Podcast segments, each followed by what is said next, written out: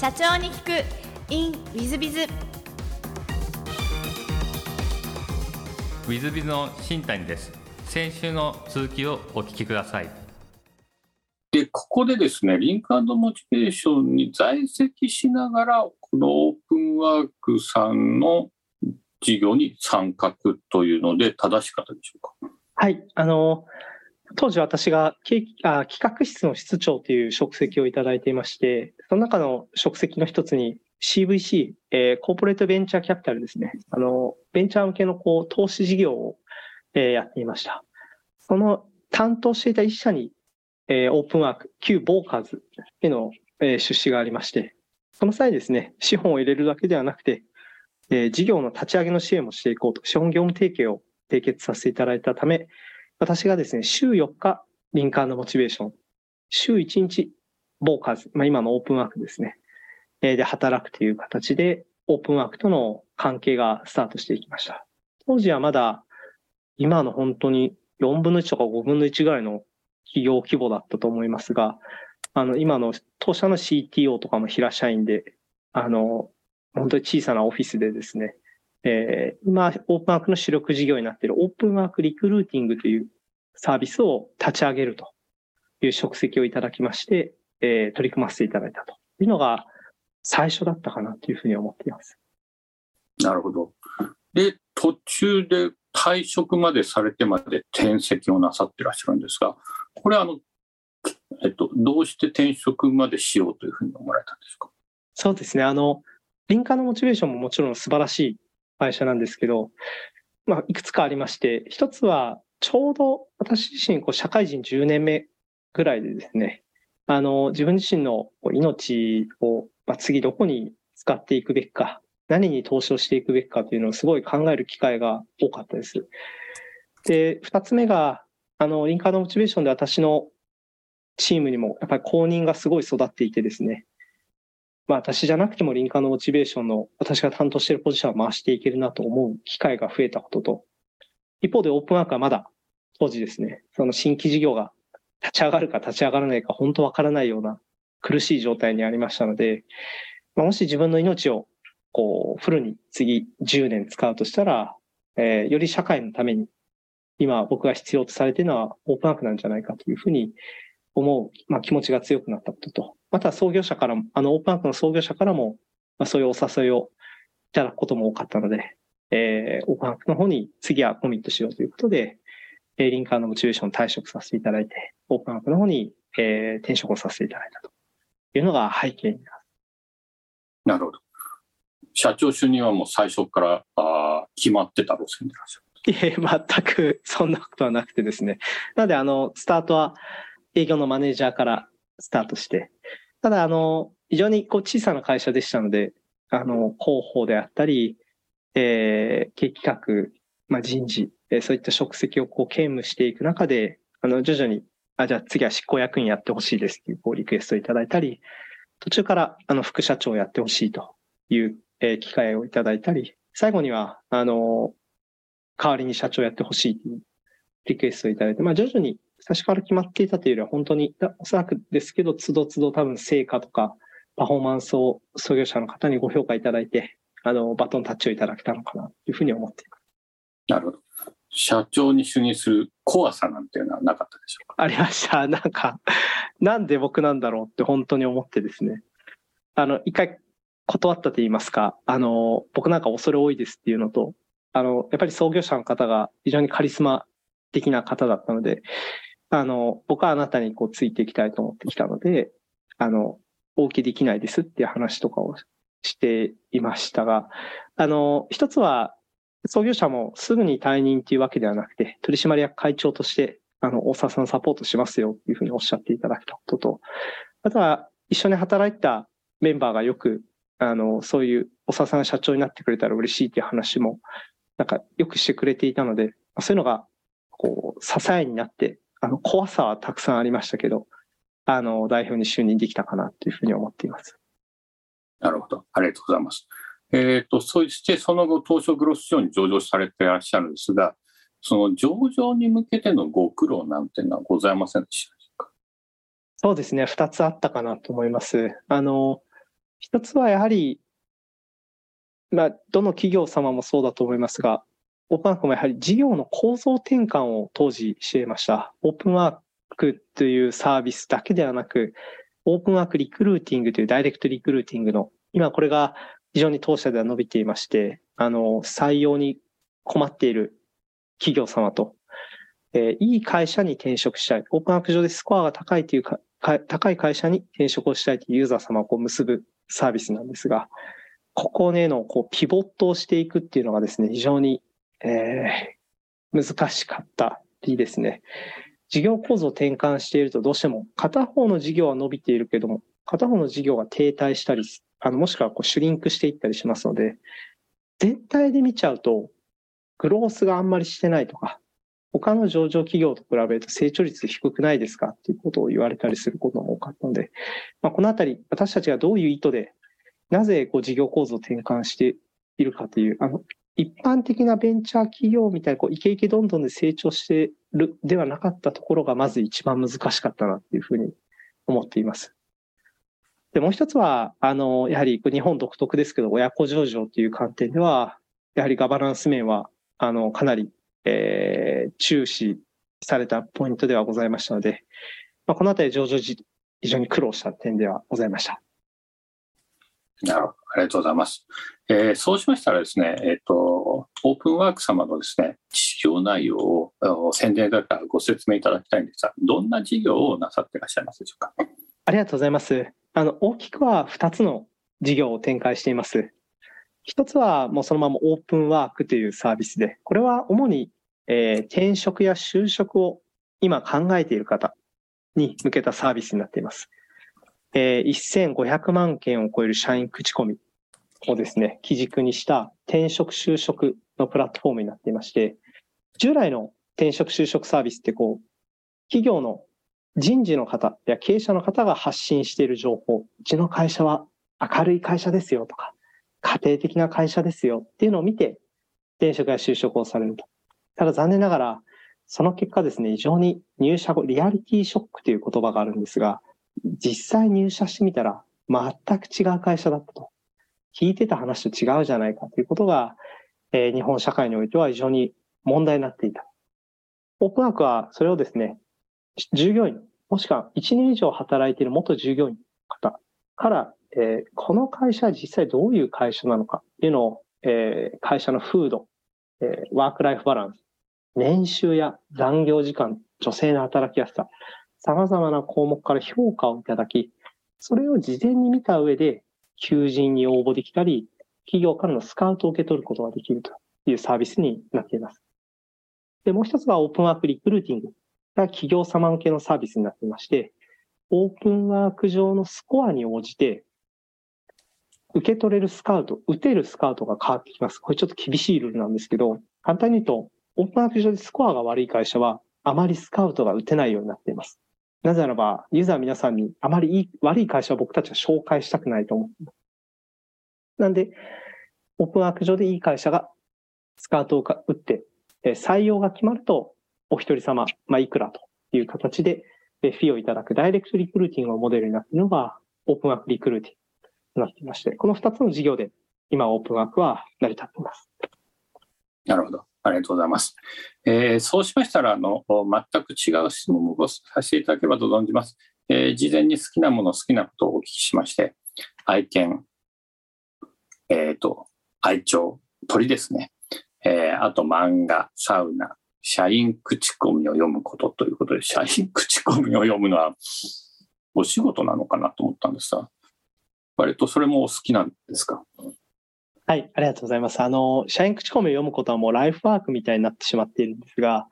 私自身やはり民間のモチベーションに入社してからずっと組織人事の領域を、えー、見てきてですね、コンサルタントの時からですね、本当に企業って面白くて、同じ IT インターネットで非常に時価総額数千億いっている会社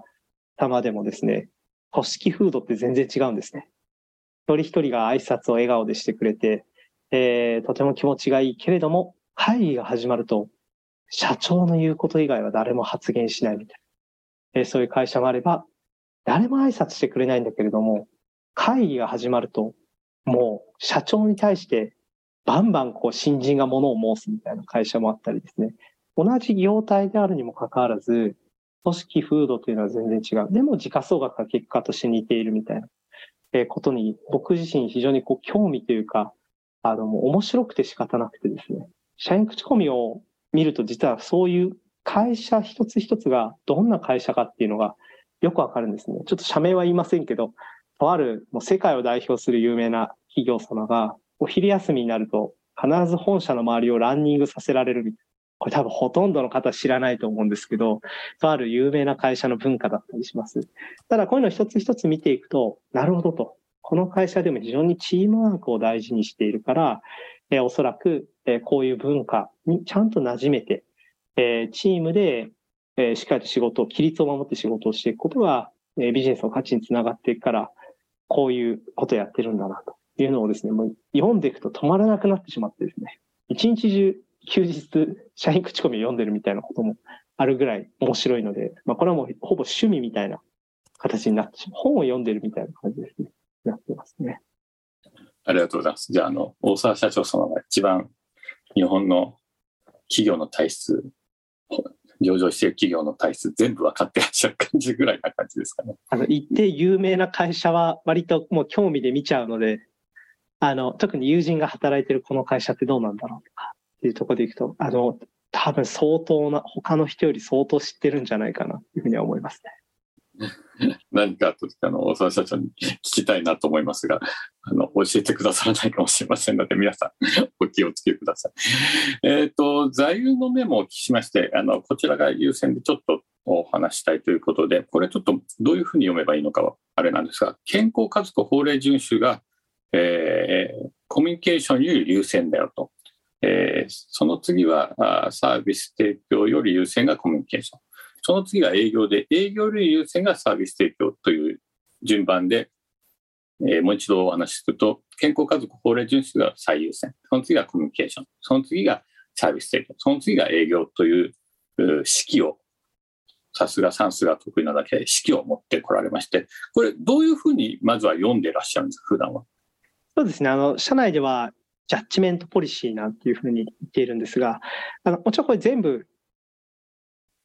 両立してほしいと思ってます。あの、売上も上げてほしいですし、お客様やユーザーへの価値提供も、あの、サボりたくないですし。ただ、もし万が一、究極的に二者択一になった時に、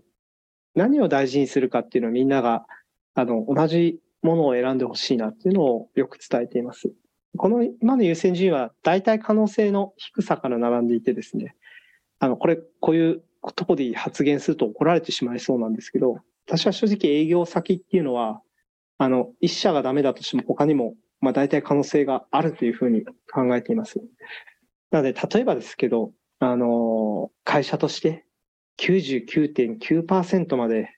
達成目前まで来ていると。もちろん、両立できる方法を考えるの、あと0.1%埋める方法をみんなで考えて努力すべきなんですけど、例えば、すごい体調が悪い。もしくはお子様が大病を抱えていて、今すぐこう病院に連れていかなくてはいけない。でも、自分があとちょっと頑張れば、全社が達成するかもしれない。みたいな時に、迷わず家族や健康を取ってくれっていう話をしています。これは家族や健康っていうものはこう大体可能性が著しく低いと思ってまして、一度失ったらこう取り返すことができないと思っていますし、そういうものを後回しにする会社組織になればなるほど、モチベーション、エンゲージメントというのは僕は下がっていくと思います。なぜなら、自分が大事にしたいものを大事にできない、え会社であれば、おそらくユーザーやクライアントも大事にできない組織になっていくと思うんですよね。なので私はですね、もちろん両立してくださいと言っていますが、営業よりも、まずはユーザーの皆さん、クライアントの皆さんへの、もうすでに契約をいただいているお客様へのサービス提供が大事。でも、それよりも、社内のコミュニケーション、社員っていうのはさらに限定的なので、えー、社内でのいざこざであったり、えー、コミュニケーションをサボるということは絶対にしてはならない。でもそれ以上に大事なのは法律を守ることや健康や家族、えー、こういったものを大切にする。ただできれば全部両立してほしいというのを社内では、えー、伝えている内容になっています。なるほど。ありがとうございます。素晴らしいお話でございますね。リスナーの皆さんのお会社でももしよろしければ、そういう優先順位を捉えた方がいいかもしれないですね。えー、最後のご質問なんですが、えー、この番組経営者向け、全国全世界の社長様向け、もしくはこれから起業する方向けの番組でございまして、えー、もしよろしければ社長の成功の秘訣をお教えいただけたらなと存じます。なんかこう、宣伝みたいになっちゃいそうで嫌なんですけど、本当に社員口コミを見ることを僕はお勧めしたいなっていうふうに思っています。あの、今、ちょうど去年、倒産している企業の理由の中でですね、人手不足、人が採用できなくて倒産したっていう企業は25%増えているというデータがございました。これは本当に笑い事ではなくてですね、えー、人材の奪い合いになっていく中で、えー、人から選ばれない会社になっていけばいくほど、企業経営は困難になっていくと思います。当社の口コミを読み続けていくとですね、選ばれている会社と選ばれていない会社が如実に、まあ、どういうコメントが書かれているかというのが正直わかります。見ていて痛ましいような、えー、口コミも多くありますし、私が逆に投資家だったら絶対こんな会社投資したくないなというような口コミもあったりします。そういった会社、あの、見ていけば見ていくほど、どういう会社が労働市場から、そして資本市場から選ばれる会社なのか。選ばれない会社というのはどういう口コミが多いのか。選ばれる会社はどんな工夫をしているかこれが社員口コミに私はヒントが隠されていると思います。なので、あの、事業作りや、えプロダクト作り、そういったところに関して私はアドバイスできることは非常に少ないんですが、組織、人から選ばれる優秀人材を獲得し、新しい、え価値を生み出していけるチーム、組織を作る上で、ぜひ社員口コミをですね、弊社の皆様読んでいただくと、あの、それが鏡となってですね、自社の何が課題か、何を改善すべきかというのが、なんとなく見えてくると思いますので、あの、ぜひ、お時間ある方はですね、1ヶ月に10分でもいいので、オープンワーク上のいろんな口コミを読んでいただくことをお勧めしたいなというふうに思ってます。ありがとうございます。すごいですね。えー、社員口コミを見ると、えー、ベンチャーキャピタルも設立できそうな感じでございますので、皆さん、私と一緒にリスナー皆さんもぜひ見ていただければと思います。よろしくお願いいたします。えーリスナーの皆様も本日はお忙しい中お聞きいただきまして誠にありがとうございました。ぜひ皆様のご参考にしていただければと存じます。大沢社長様、本日はどうもありがとうございました。ありがとうございました。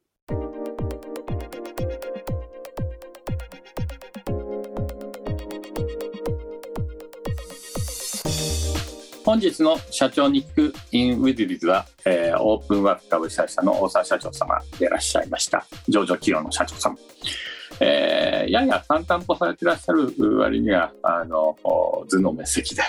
えー、しっかりなっていらっしゃって、えー、まあ地に足のついた社長という表現が非常にぴったりくるような社長様ですね。えー、かつお話してる内容も当たり前っちゃ当たり前ですがそれをきちっと努力ができる努力家でもやってらっしゃるので、まあ、社員口コミをよく読むっておっしゃったりしますが素晴らしいですね。あのまあ、私もちょっと社員口コミ読もうかなと思い始めましたんで、えー、ぜひあの検討したいなと思っております。えー、リスナーの皆さんもぜひ真似していっていただければと思います。えー、本日の社長にクッキングウィズではここまで。また来週。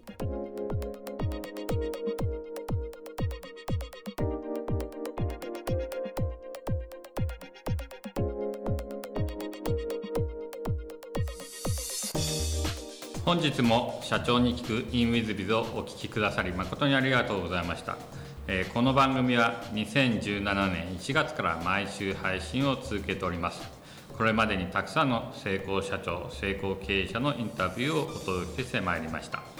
その内容はすべてテキスト化いたしまして私ども WizBiz が運営するウェブサイト経営ノートでも閲覧いただけるようにしております。音声だけでなく文字で読み返すことで新たな発見や気づきがあり皆様の会社経営に役立つヒントがきっと見つかるのではないかと思いまして、えー、サイトの方にもさせていただいてます。ぜひネット検索で経営ノートスペース社長インタビューと入力いただき経営ノートのサイトをご覧になっていただければというふうに思っております。本日の社長に行く e メールではここまで。また来週。